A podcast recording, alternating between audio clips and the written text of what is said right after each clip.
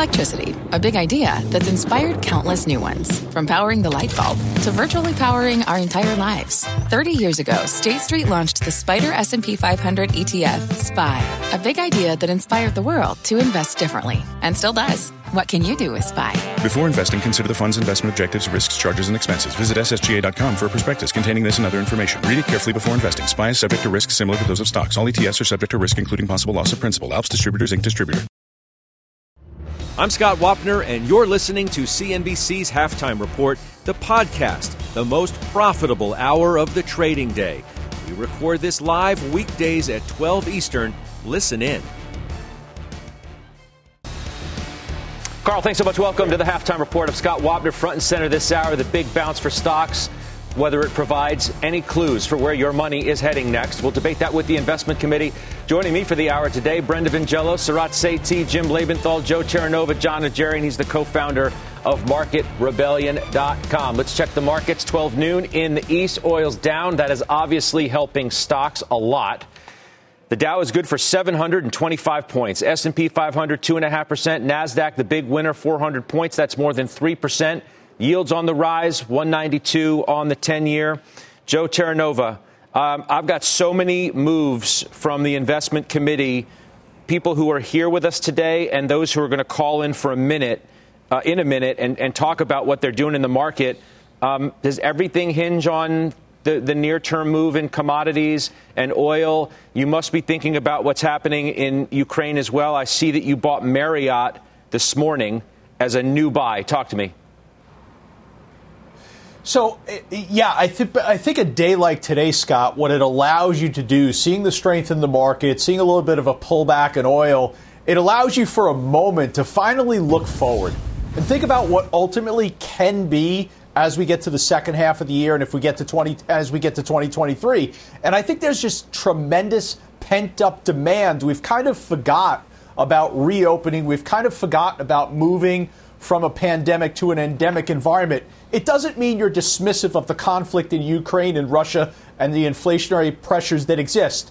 We understand that. I've said it on the network. Volatility persists. You kind of reside yourself running in place. But when I think forward six months to nine months, I see so much better of an economic and market environment. And going in and buying Marriott, that's a way to represent that feeling. It's a way to understand that pent up demand in the business community is ultimately going to return. And in a year when capital allocation strategies are so important, a company like Marriott, which has suspended uh, that capital allocation strategy, it will return on the other side of the year. So today gives you a, a degree of optimism in what's been an overall malaise market, and, and some of the actions uh, that I'm taking in my portfolio are indicative of that. You know, I, I, mentioned people who aren't on the show today have a lot going on, including our Josh Brown, who's now joining me on the phone to talk about his latest buy.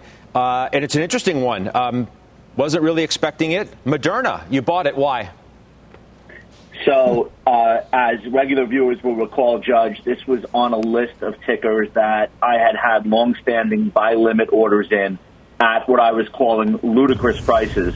Well, I got my ludicrous price in Moderna yesterday toward the close, $125 a share, and I never thought in a million years I would get it, but I'm really glad that I did.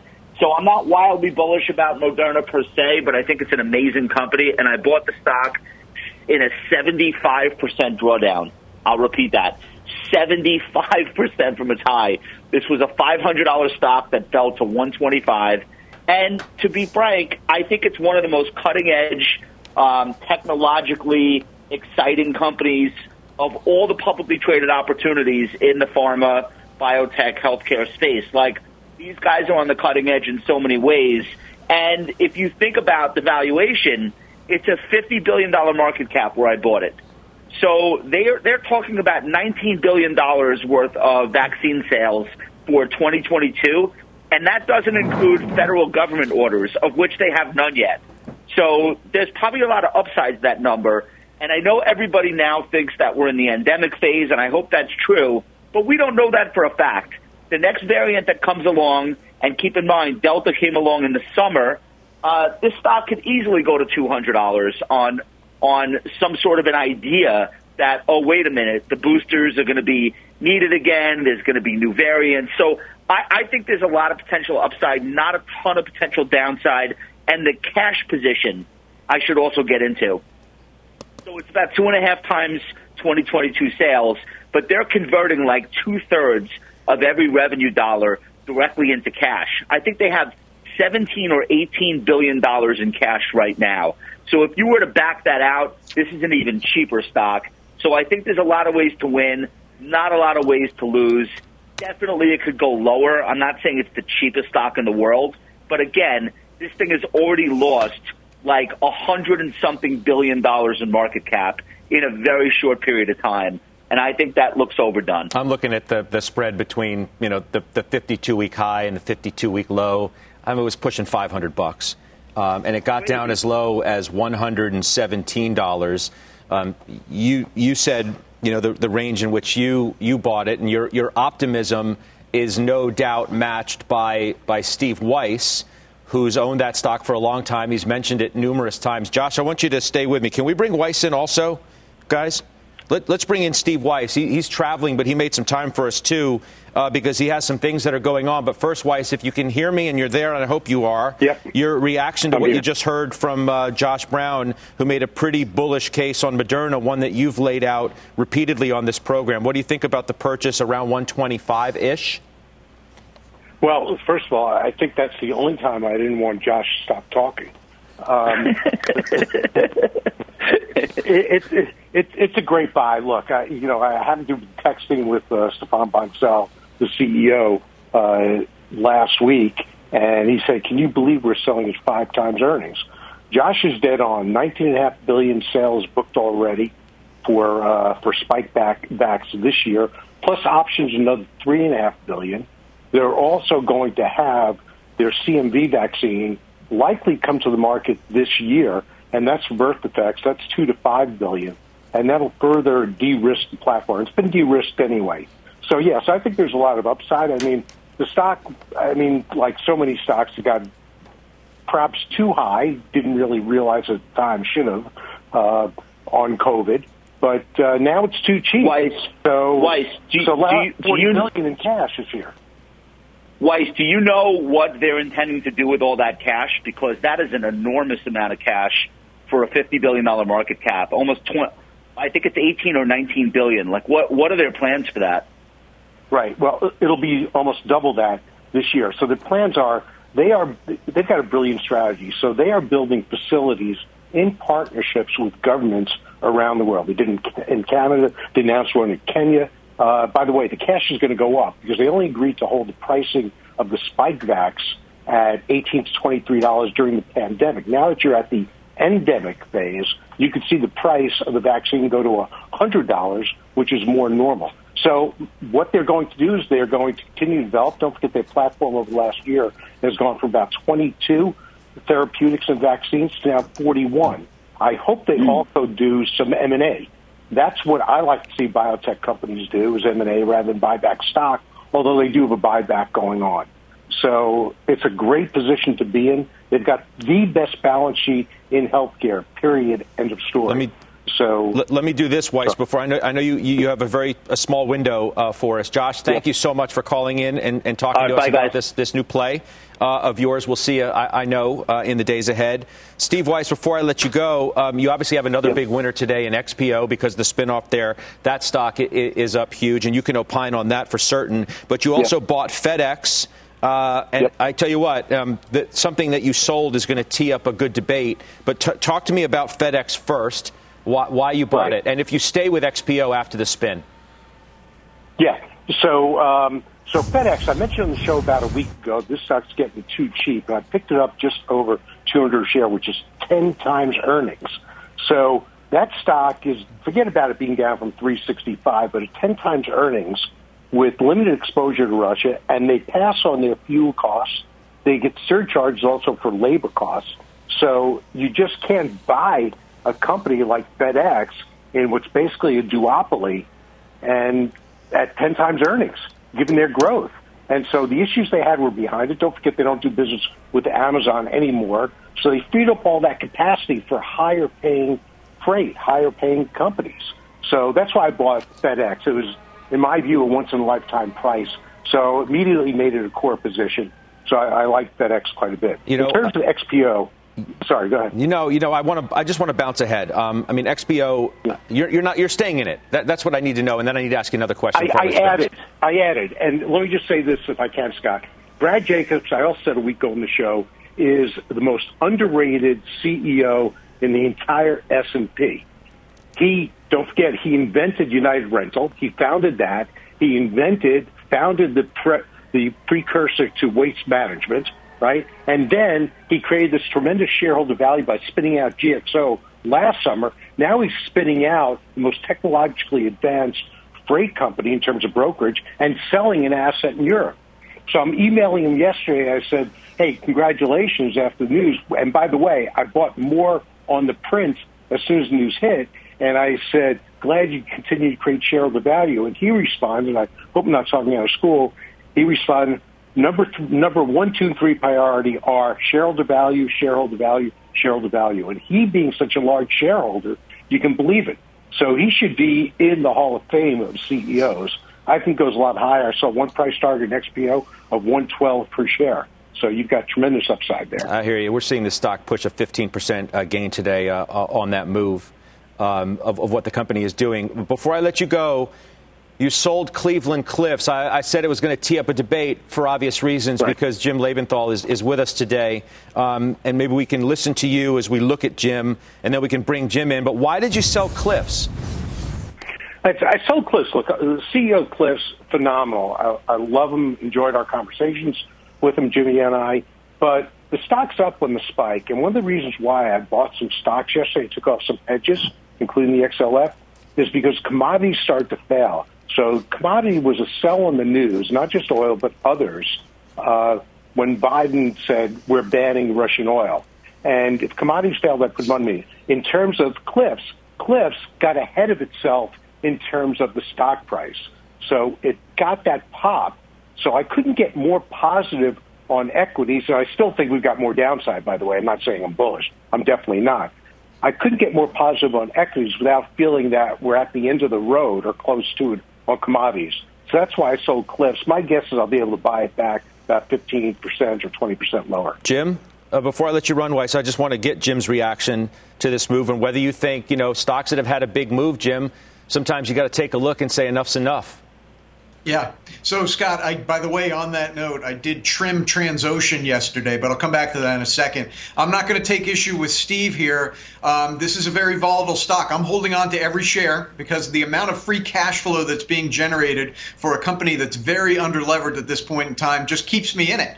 But yeah, this stock, you know, it was at 27 two days ago. It could be at 22 tomorrow. That's the sort of volatility you've got to put up with for a stock that's up 66% over the last year, while the S&P is up 10%. I'm not going to I'm not going to take the risk of being out of it when it next runs, but I'm not going to get on Steve's case for taking a gain.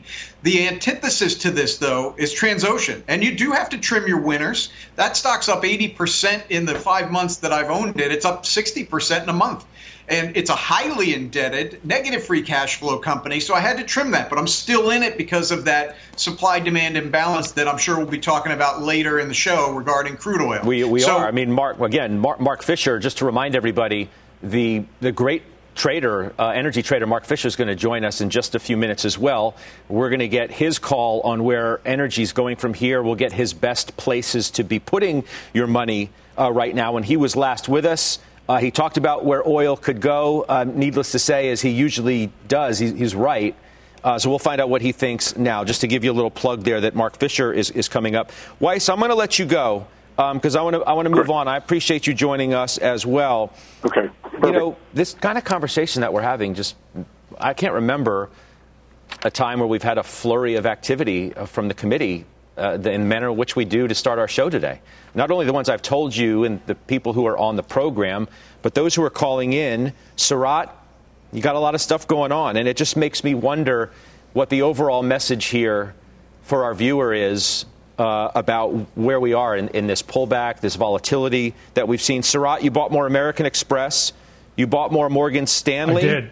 You bought more Qualcomm, which raised its dividend today, and you bought more Uber. Sarat, the floor is yours. Yeah. So if you look at that, and, and, you know, Joe uh, at the top of the show talked about the pent up demand. I mean, look at American Express. The stock was 180 plus just a month ago, and it's down in the 160s. They trade at a you know 17 multiple. Where is their where is their demand coming from? From Gen X, from millennials who are spending money, all the money that's going to eventually go to you know Joe buying Marriott. People are going to start traveling, business. So you've got that going. So I like that stock. You got Morgan Stanley that's off almost 20 percent multiple is compressed, nothing's happened to the earnings, and this is a 60% revenue recurring business on, on wealth management. So I really like that. Uber sold off, you know, over 25%. And again, playing the story of uh, a pent up demand there where people are going to go out uh, to restaurants and travel and, and, playing on that. So, so I like those are the stocks that have come back so much more than the market. And, and I think there's an opportunity there for especially new capital to be added. You know, the, the financials are, are off more than 10% from, from the highs, Doc. You've heard about Sarat's move. Stephanie Link, by the way, the other day was talking about her edition of American Express as well. You bought XLF March 3850 calls. So you see the tide turning a bit in what's been a really painful trade? I do, Scott. Um, I was on with Leon Cooperman down here yesterday up in Palm Beach to a big uh, conference of, uh, it was called the Wall Street Billionaires Conference. And Leon laid out a great case for energy, which I know we'll hear from Mark Fisher and you've been hearing from me for weeks. Uh, and as far as financials, uh, that's one sector that really only Mr. Cooper has been moving higher. COOP, that's one of his stocks, Mr. Cooperman's. So, hello, Leon. I told you I'd give you a shout. Um, I think XLF next week expiration um, is an opportunity indeed, Scott. So after a battering that the stocks in the sector have taken, I was more than willing to get in uh, and get some more exposure to this particular uh, ETF. Uh, broadly, I'm really trading those those ETFs um, for financials rather than buying the individual ones. Um, but energy-wise, completely different story. Buying a ton of energy stocks still. Okay, and we'll, we'll talk with you uh, more uh, certainly when Fish joins us in a little bit about what you think about uh, energy. And it brings me to you, um, Brenda, maybe not making a, a, flurry of moves like some of the others are, but, but nonetheless, then I, I come to you for the bigger picture of whether you think that we have hit a near term bottom. Dan Niles today on Squawk Box was suggesting he thinks we may have reached a short term bottom. He's still holding a fair amount of cash and says to retail investors that maybe that's the best advice he has right now wait for this to sort of play through some of the volatility that we've seen. He's got more than 25% sitting in cash. You've got your fellow investment committee members putting money to work in a big way, as you've just heard. What's the best thing to do right now? So I think it's hard to determine whether this is a short-term bottom or not. Certainly, we've had some, you know, encouraging news, and I think this is a sign that all you need is a little bit of encouraging news in terms of commodity prices coming down a little bit, Ukraine saying they're ready for diplomacy, and then we have this, you know, really nice move in the market here. Clearly, there are a lot of opportunities, and we've certainly been putting cash to work for clients of ours who have had cash um, or have contributed to their accounts more recently. But I think when we look at the real fundamental environment, you know, there's so much talk about stagflation and other things, but we really look at the environment, the economy is still really healthy. Um, we haven't seen any signs of stagflation yet. It could certainly materialize, and I think we will have some lasting impact from this um, conflict in Ukraine, especially in some areas like wheat, for example, where you know we have the largest exporter of wheat globally, you know, attacking the fifth largest exporter of wheat, and so chances are, you know, especially in Ukraine, um, those crops may not be planted in spring and summer. So we may have some lasting impact that that does impact inflation. But I think we can't forget about the reopening um, happening, as Joe alluded to earlier. Um, and I think the economy is still proving to be pretty healthy here. So I think if you have a timeline that's three months or greater, I think now is probably a good time to add some exposure here. Yeah, certainly, are. a lot of stocks are down now. People certainly are today. Um, you see the Dow right now. we will call it the highs of the day. We're pushing about 720 on the Dow. You saw the Nasdaq with an incredible gain today of some 400 points. That's better than three percent. Um, BlackRock's main man, Rick Rieder, he put a note out just before we came on the air, talked about the fact that they're holding a good deal of cash for now. Those are his exact words. A quote, as assets cheapen up, usually in dramatic fashion, given the dearth of market liquidity, we're ready to deliberately deploy some of our cash that we've stored over the last year, but we're not in a rush to do so. So maybe a measured approach by Rick Rieder is he takes a look at the environment, drops a note just before, as I said, we came on the air. Let's bring in our first headliner of the day, Chris Hyzy. He's the chief uh, investment strategist uh, joining us today from Bank of America. Chris, welcome back. Thanks, Scott. Appreciate that. Yeah. So you heard, you know, people putting money to work on this show today. Others maybe having a little more cautious approach to where we are. What say you?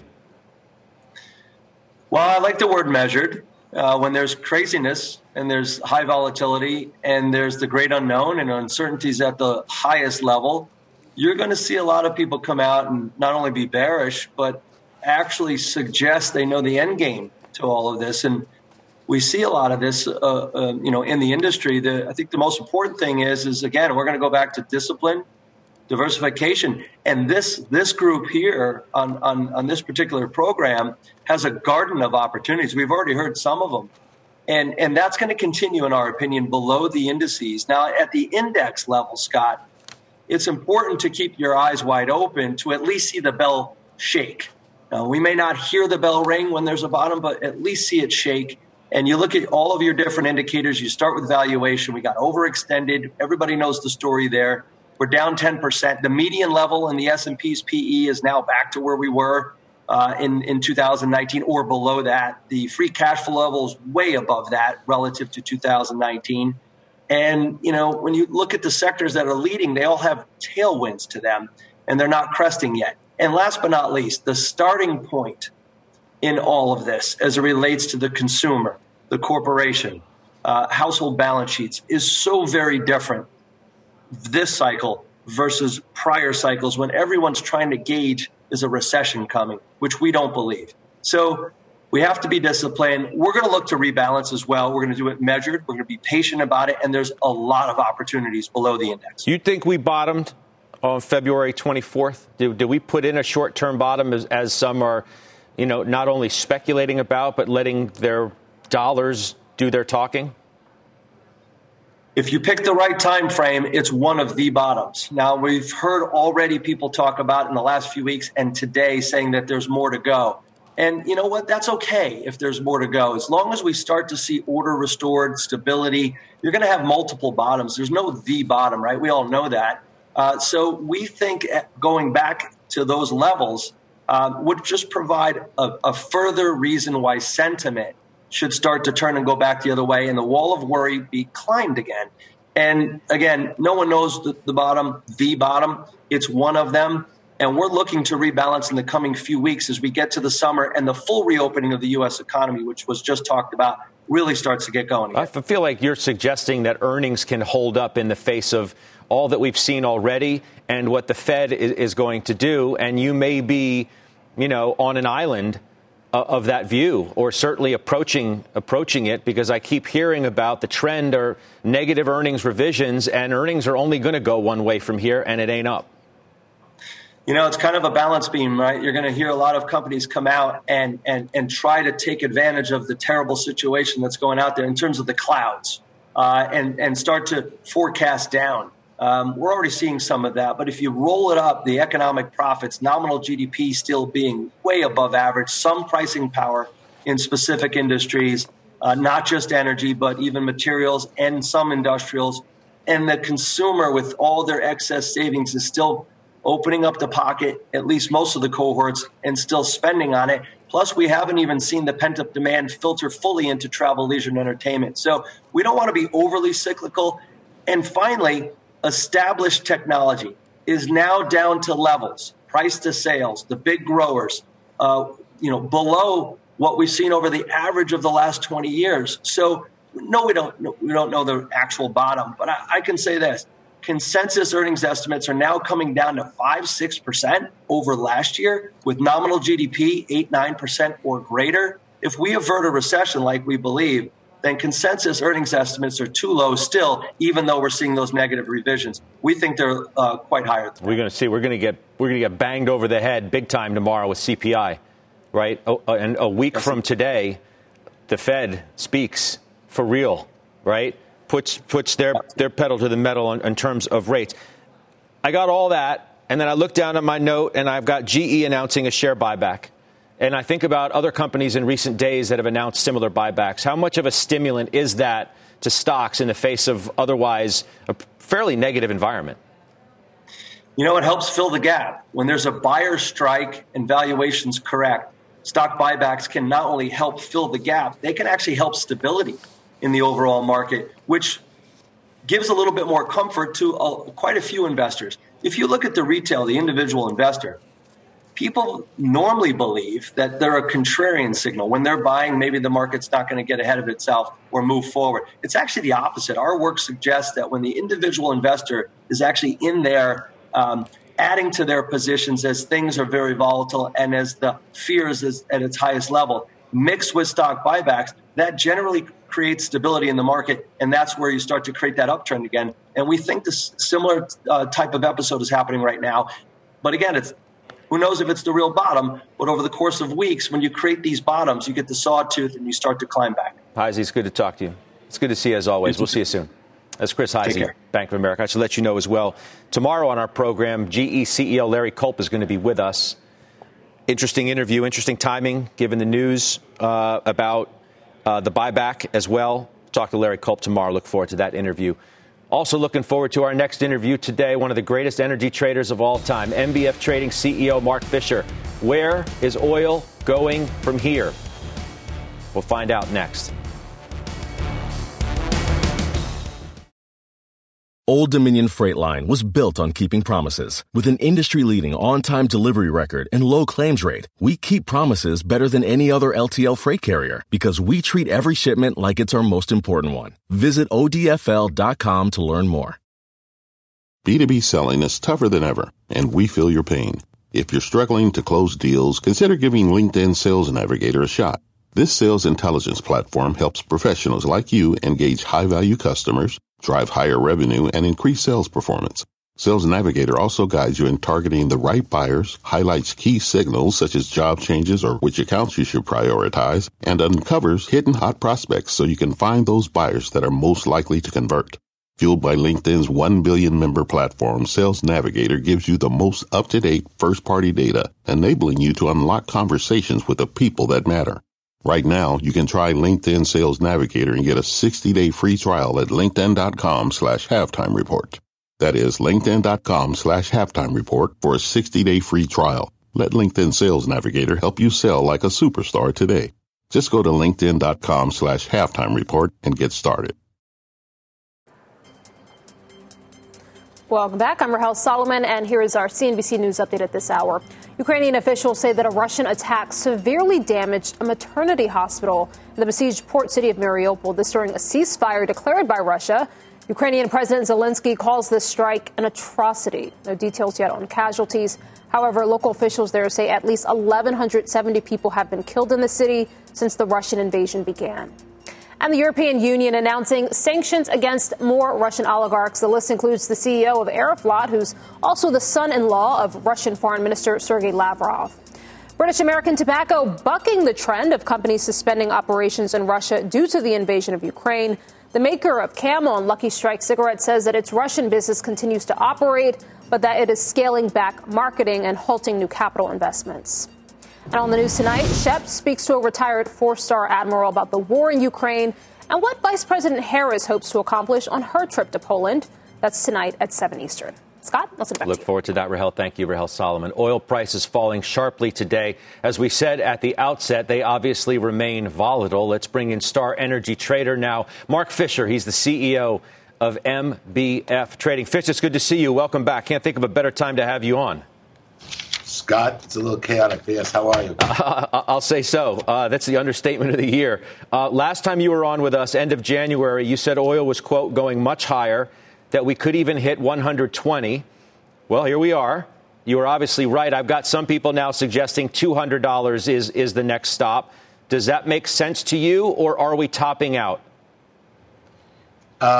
I, can't get into uh, Putin's head, so I can't tell you whether we topped out at 120 or we're going to 150 175.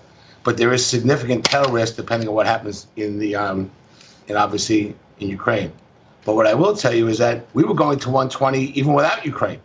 Right? It was just that what's happened there has just fast forwarded the whole script, right? And obviously the tail risk is a lot more because we don't know, you know, what's in the mindset of, of how this is going to resolve, and I have no idea. But this, what we're seeing in energy, and what we just saw in the grain prices in wheat, and what you saw a year and a half ago in ERCOT, is you're seeing a run on, you know, like when a run on a bank, you're having a run on stuff, because the world is basically telling you that we're out of stuff. And so you're having these like runs on different commodities and different stuff that people are panicking because of. It may not even be because of reality; it's perception of reality, right? So what ends up happening is you have this run on stuff. First, it happens in energy, it happens in wheat, happens in ERCOT. You know, I, I kind of think that you're going to have some other com- commodities and other plastics, chemicals, oil, oil polymers. It's it's all over the place. And again, it's sort of like nobody panics till everyone panics, and then when everyone panics, you know, that's when that's when you see these crazy spikes. So, you know, you know, we're at 120. I mean, obviously now UAE came in and said that OPEC should pump more. You know, can we go back down? You know, 15, 20 dollars from here? Yeah, but I think that you know, do we go to 200? I'm I'm I'm not in the White House. I have no idea. But let me let me ask you this. So you, you suggest you know we, we obviously can't get in Putin's head, um, but our viewers would love to get inside yours in in terms of how you're currently positioning yourself. It's I've heard your, you know, obviously your, your thesis on kind of where we are.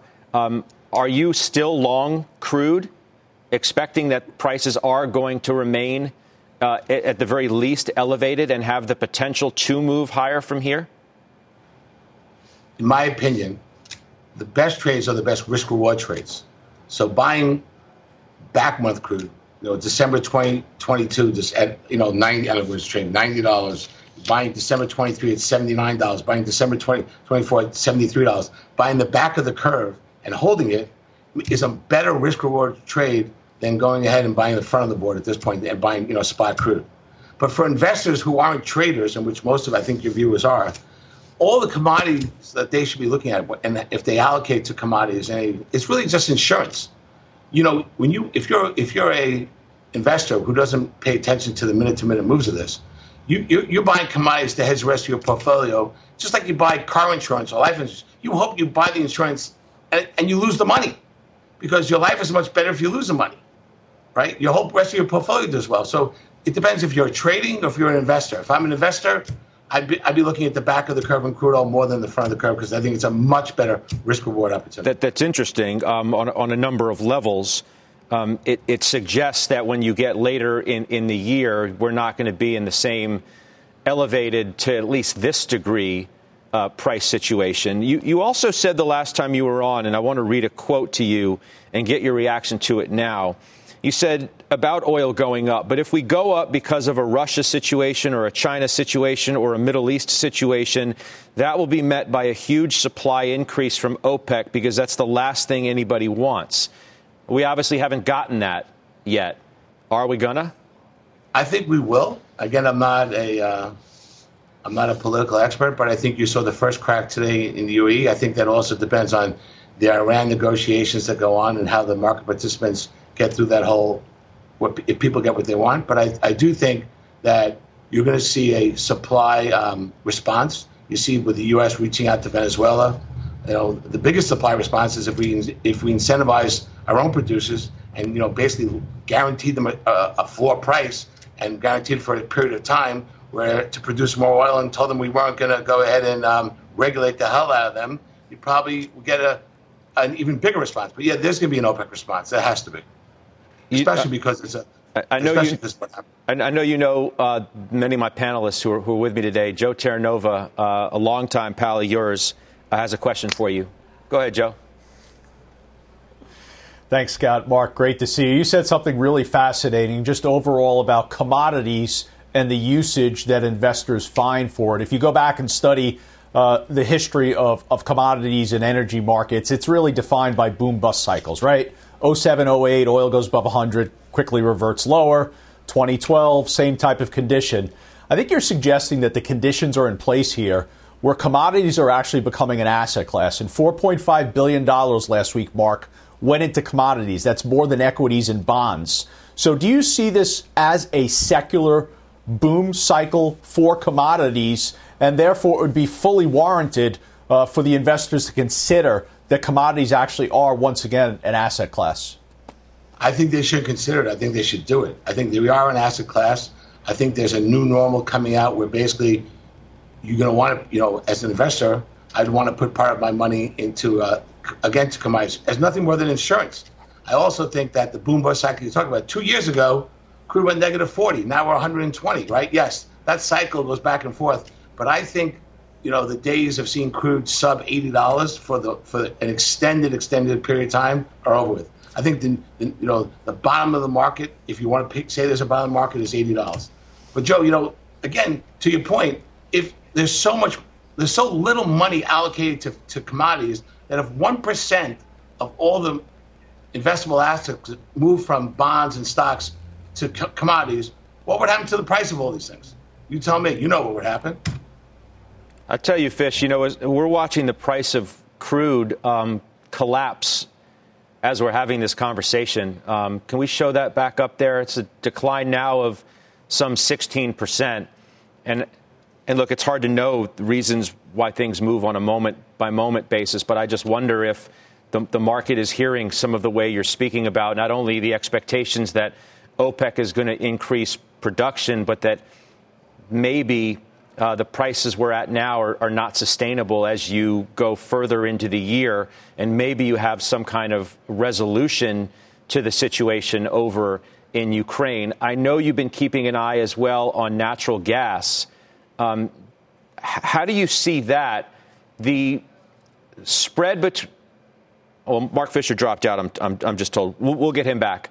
I, I promise you that. Um, but Dr. J, this is a startling move uh, in WTI as that falls. Stocks are adding to their gains. If we can show the market uh, as well, sure. we can see the Dow is now at the highs of the day. I think the S&P is just about there. But I mean, a 12% drop uh, is somewhat significant. You're almost pushing an 800 point gain now, Doc, in the Dow. Yeah, um, and Scott uh, told you last week I sold a third of my position at 114 in crude. That was the energy related stocks. I sold another third yesterday. I called our pr- producer, Prashant, and told him, hey, I'm, I'm selling here in the high 120s. Um, what did I do with both of those? Just like you and I discussed last week, Scott. I sold the, the stock and I bought calls. Today, on this big dip, I'm buying calls again. I agree with what Mark Fisher said. When you've got contango like this, when you've got the front end of the curve so high and the further out, he talked all the way out to September um, you know, in the 80s. That's the end that you want to be buying. When this front end comes down like this, that's why I'm buying calls, Scott, and not reloading with stocks. I still think that we see probably in the neighborhood of 110 to 140, depending where the market's going, depending what is happening as far as uh, a cessation of uh, activities in Ukraine. But I think that's a pretty good play. I think right now fertilizer fertilizer trades continue to play out for months. So that's where my number one focus is as I lighten up, as I say, on the stock side of energy, but I am still buying calls on the dip like today. Hey, Fish, what's, what's the, the best uh, trade in any commodity that you have on right now that, that our viewers should take a look at? First of all, Scott, I apologize. I think I disconnected you because I made a trade, and I think, you know, being inept like I am, the whole screen went up. But anyway, what, what did me, you make a trade in? No, not, um, you can't leave me hanging like that. Not, not okay, but but but here, but here's here's if you want again when you look at trade, it's not just it's what how much you're risking, what the probability of success is. To me, and I've talked to numerous people about this. Again, because of this of this of this you know run of the bank philosophy that I have in different commodities, and that no one cares until everyone cares you know, if you look at the price of natural gas, I think the price is around 450 last I looked. I'm afraid to click because I'm going to shut you off again, right? But at 450, right now we're in the shoulder months for natural gas. But you can't tell me that with what happened with, you know, Dutch natural gas going over $100 and with weather, you know, who knows what the weather's going to be like, who knows what the summer's going to be like, that January, this winter natural gas with where 275,000 contracts have to be, you know, added to the, this coming winter. The risk is natural gas goes down a dollar from here, maybe five to four for 350. but the upside before the season even starts because of this whole psychological, you know, are we going to run out? Do we have enough? You know, even though I understand that natural gas in the United States really is not correlated at all to TTF because of you know transportation issues and everything. To me, that's the best risk reward trade in the board.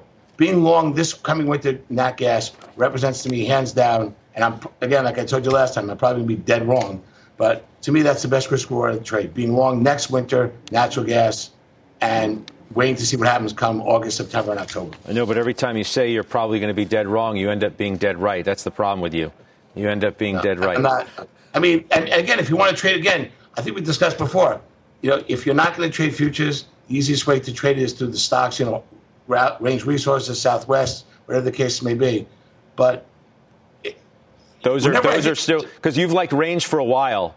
Uh, and, right. and, you hit a home run on that. Um, one of the times you were last on with us, and maybe it was the time before when you you suggested range. So you still like to stay in, in those names, right? I mean, the problem is I'm so I, I have such a high conviction level about what's going to happen this winter that I'm I'm either going to be dead wrong or dead right. So I I don't know. All right, but that's, you're, that's you're, but, your track record speaks for itself. I got I got to bounce. It's been good to talk to you. We'll, we'll, we'll see you again soon care. for sure. That's Mark Fisher uh, joining us there. Should also let you know that tomorrow, uh, joining us for the very first time is Ospraie Management founder Dwight Anderson. He specializes in commodities and, and basic industries. We can't wait to catch up with him about where the opportunities are to make money right now and in the future. We'll take a quick break. We'll come back. Dow's up 800. Back right after this.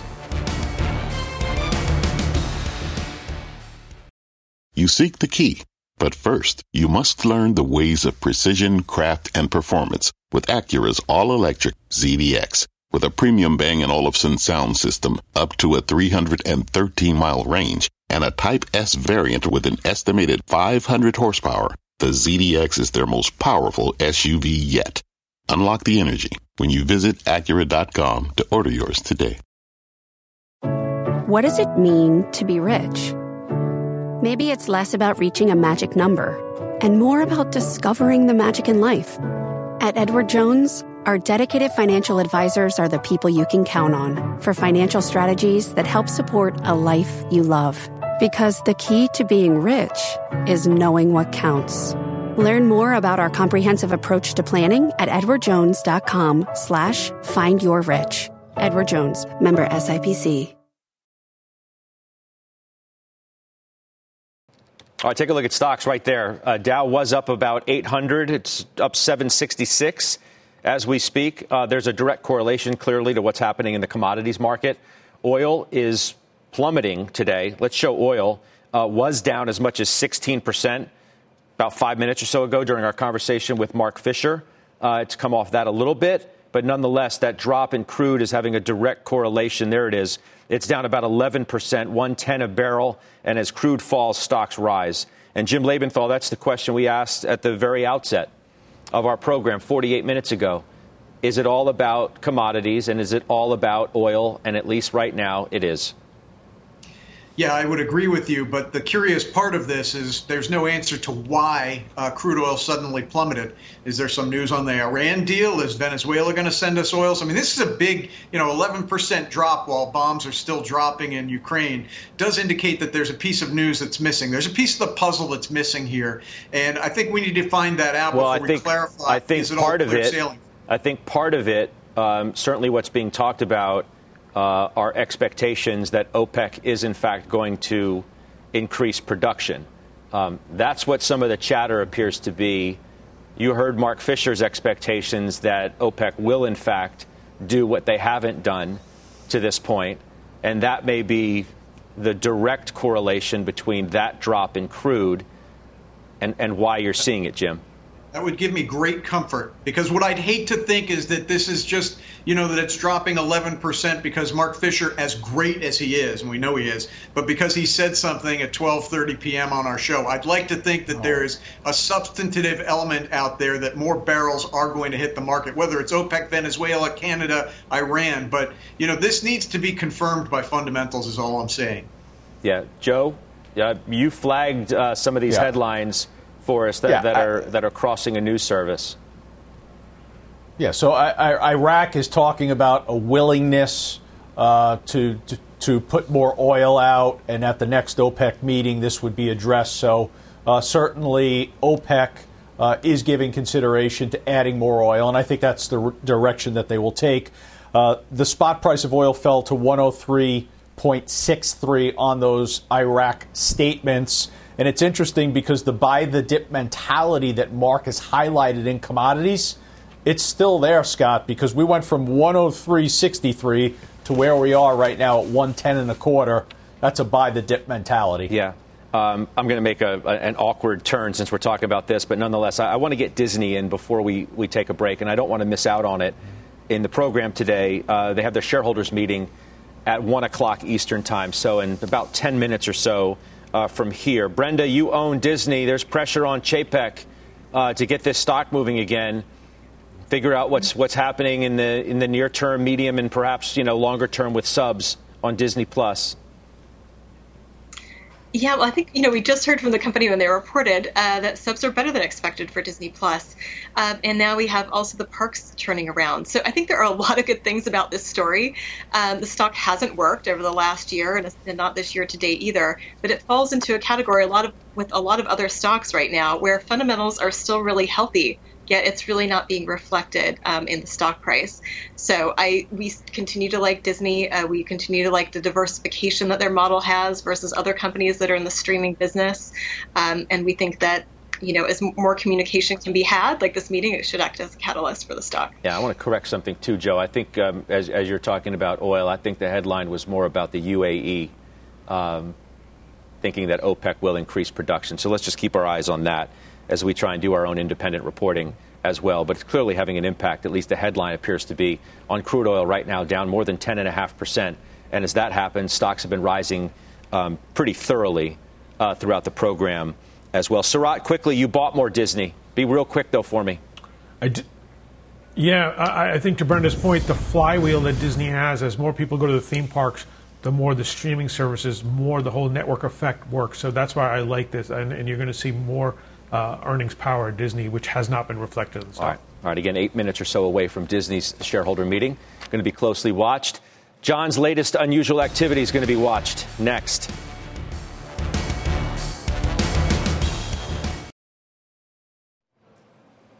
All right, Dr. J, unusual. Tell us, please. Let's do it, Scott. Um, NVIDIA.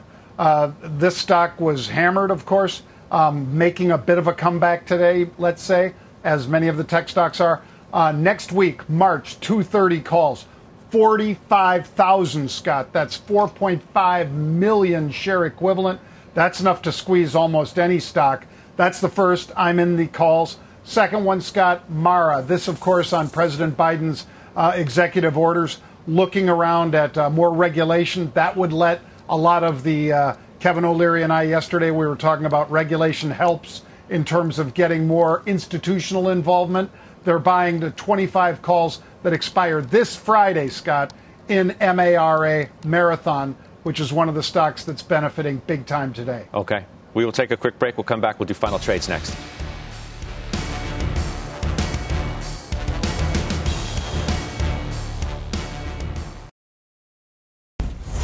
All right, let's do final trades now. Brenda, why don't you kick us off? Yes, I'm going to go with Sherwin Williams. Stock is down 30% this year. Well, very well positioned. The news is already out regarding higher input costs. We think they should have higher volumes as a result of really healthy uh, housing market. Okay, thank you for that, Mr. Sethi. I'm sticking with Amex. One of the things I didn't mention was this company has spent hundreds of millions in the pandemic to expand their base, and I think I like, I really like companies that are spending money to grow. Okay, Dr. J. Uh, during the show, as we dipped, Scott, I bought the XLE calls out in April. You remember last week I talked about them at 71 bucks, hit 77 yesterday. I think this is a good buying area again on this news that's not news yet. It's just more or less uh, reporting that hasn't uh, turned into real news. Yeah, yeah. We'll, we'll figure all that out too. Uh, Joe T. Quick update early January, I purchased shares of Merck. I am still long. I'm down about 2.9% in the position. I believe in it. I'm staying with it. All right, Farmer Jim. Union Pacific. I think Stephanie was talking about this yesterday. But if we're going to keep doing the yeah. supply chain onshoring, there's going to need to be transportation of goods and materials. Union Pacific is way underlooked and uh, needs to be paid attention yeah, to. Yeah, you, you, guys are definitely feeling the same vibe. She bought that, uh, did Stephanie Link. I appreciate it. Uh, man, what an hour. Stocks ripping the exchanges now. You've been listening to CNBC's Halftime Report, the podcast. You can always catch us live weekdays at 12 Eastern, only on CNBC. People today can spend half their lives over 50. So it's good to be financially ready for what's important to you as you get older, like a family vacation. Or starting your dream business. Welcome to Connie's Coffee. How may I help you? AARP's trusted financial tools can help you plan for whatever your future holds. That's why the younger you are, the more you need AARP. Start planning today at aarp.org/moneytools.